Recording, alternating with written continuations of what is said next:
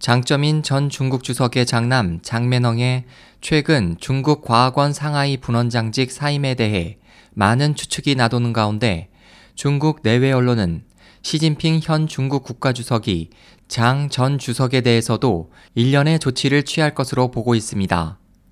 중국 관영 언론은 장매넝의 이번 사임은 정년이 도래한 데 대한 절차라고 밝혔으나 중국 과학원 상하이 분원의 이전 원장들은 적게는 65세에서 많게는 80세에 퇴임했기 때문에 언론이 밝힌 장매넝의 사임 이유는 석연치 않아 보입니다.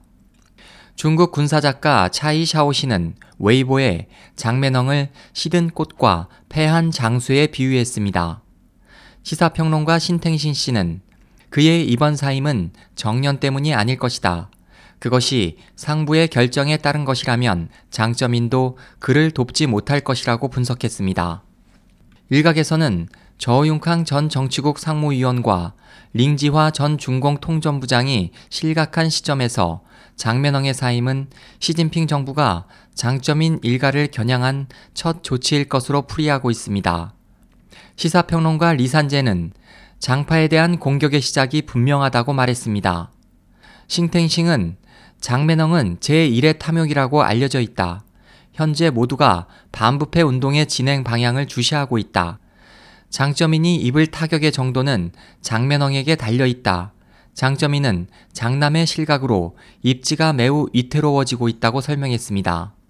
한편 장매넝의 실각에 대해 시 주석은 장점인의 영향력을 약화시키려는 것일 뿐 장씨 일가가 공직에서 사라지면 더 이상 그들을 겨냥하지 않을 것이라는 견해도 나오고 있습니다.